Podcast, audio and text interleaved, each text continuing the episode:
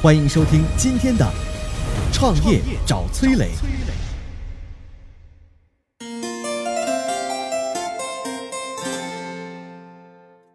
卖菜听起来是个挺土的生意，离大多数不做饭的年轻人比较远。但是最近卖菜被资本看作是生鲜电商的新入口，饿了么、美团等公司都在进入这个市场。如何看待卖菜这门生意？传统的菜市场能被再造吗？有请崔磊。买菜大家再熟悉不过了吧？啊，跟咱们一日三餐息息相关。但您知道吗？现在全国居民买的菜百分之七十以上都是来自于菜市场，只有剩下不到百分之三十是在超市买的，还有什么电商渠道啊等等等等。但是如果你生活在一二线城市，你会发现，在过去的五年当中，中国的各大城市，尤其是一二线城市的菜市场正在逐渐的减少、关闭，传统的菜市场正在没落。但是买菜呢是个高频刚需的民生需求啊，这不，生鲜电商就来抢生意了。怎么做呢？说白了就是把传统菜市场的生意。搬到你的手机上，足不出户，直接在上面买菜就行了。然后呢，有人给您送上门，就和现在点外卖一样。那么这门生意到底怎么样呢？首先呢，从它针对的人群来看啊，在手机上买菜这件事儿，核心用户群体还是二十五岁到四十五岁的这波人，也就是说，还是城市里边的白领一族和三口之家，而不是什么大爷大妈。为什么呢？因为这群人他时间稀缺啊，他们更看重便利性。第二呢，他更看重这个商品的品质稳定，一旦是对于它的品质认可了之后呢，就容易去重复购买。第三呢，这些人跟他们的父辈相比啊，缺少生活经验，不会挑菜，而且他们不懂得怎么跟那些菜市场的小商小贩去讨价还价。还有啊，卖菜的电商平台设置了前置仓模式，什么意思啊？就是在这些平台离用户最近的地方设置了配送仓储的站点，来缩短配送的时间，降低配送的成本。比如现在的美团买菜、叮咚买菜等等等等等，都是采用这种网上运营加前置仓的模式，这需要在用户下单之后尽快的送货上门，缩短配送半径和时间，提升用户的体验，改变社区用户的消费习惯。当然了，前置仓模式也有瓶颈，什么呢？就是很多平台会主打三十分钟送达，这就需要提前备货。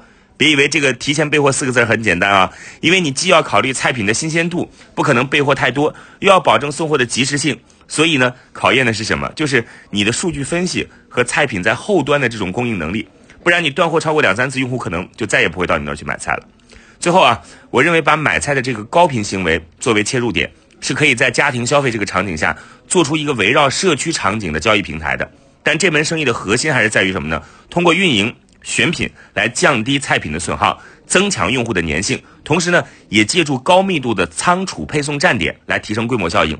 再去降低菜品供应的成本，不过呢，这个行业啊，目前还是个烧钱的行业啊，就是用户需要培养，然后培养需要成本。另外呢，因为这个行业的空间太大了，所以美团、阿里都在做这块市场。创业者进入这个市场，你说我也想做一个这个平台，那基本是免谈了。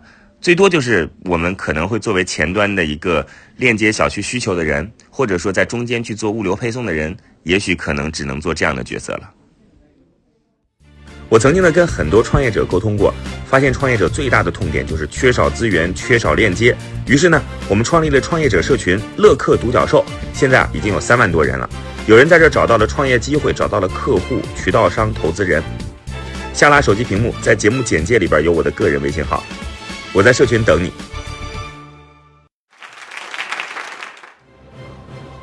有请奥斯卡。大家好，我是天使投资人奥斯卡。实际上，买菜这事儿啊，还是离不开整个生鲜电商这个行业的。这是一场持久战。最近呢，你问我们这个行业的投资人错过了哪些项目啊？那里面有个项目叫做叮咚买菜，这是一个平台，它在二零一七年的时候上线，在上海地区呢提供买菜到家的服务。可是你不要小看这家公司，不要小看它只针对上海地区哦。这家公司的背后，它的投资阵容非常的强大，像红杉资本、老虎基金、高融资本等一线的基金都投了他们。另外还有一项一品生鲜刚拿到了腾讯领投的二十亿人民币的融资，就连美团也在今年要上线美团买菜，加入这场以买菜切入生鲜电商的大战。我们看生鲜企业其实可以分为两大类，什么呢？就是以水果为核心，以蔬菜为核心，对吧？在农产品当中，水果相对的标准化，且客单价高一些。很多人把生鲜啊等同于了水果。但是呢，新一波的生鲜浪潮中，很多企业却看到了蔬菜的价值。要知道，蔬菜代表的是非标产品，而且耗损率啊，或者说它的损耗率非常高。大家普遍认为的毛利率很低，为什么呢？美团、叮咚、一品生鲜等平台啊，这么低的毛利率，为什么要做呢？我们来看看原因啊。我觉得第一个就是蔬菜的品类啊繁多，如果用电商的话说，就是 SKU 非常多。大多产品从产地到餐桌来算的话，毛利还是很高的。即使按照批发市场的价格到消费者手里的价格来算，毛利也是足够的。但是传统渠道层级非常多啊，每一层的毛利是相对低的，导致了大家都说蔬菜毛利低。第二。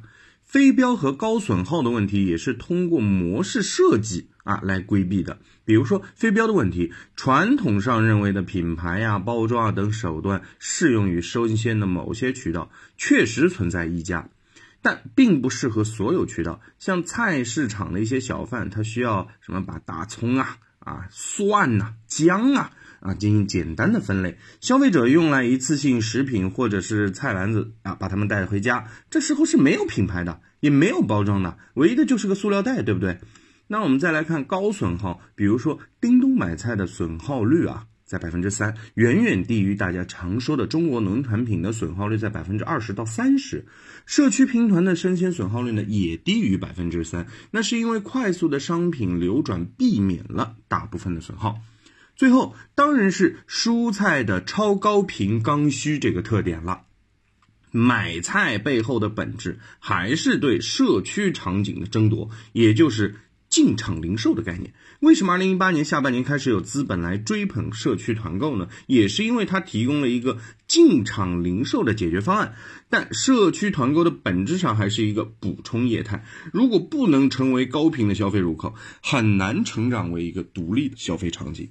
虽然社区团购啊也在买菜啊，但生鲜菜品在这个对应的买卖引流的过程当中，从这个逻辑上来说，啊，而不是说服务到家的问题。但共同点是什么呢？大家都在寻找一个主战场，一个主要场景，并试图成为家庭消费的引流主要入口。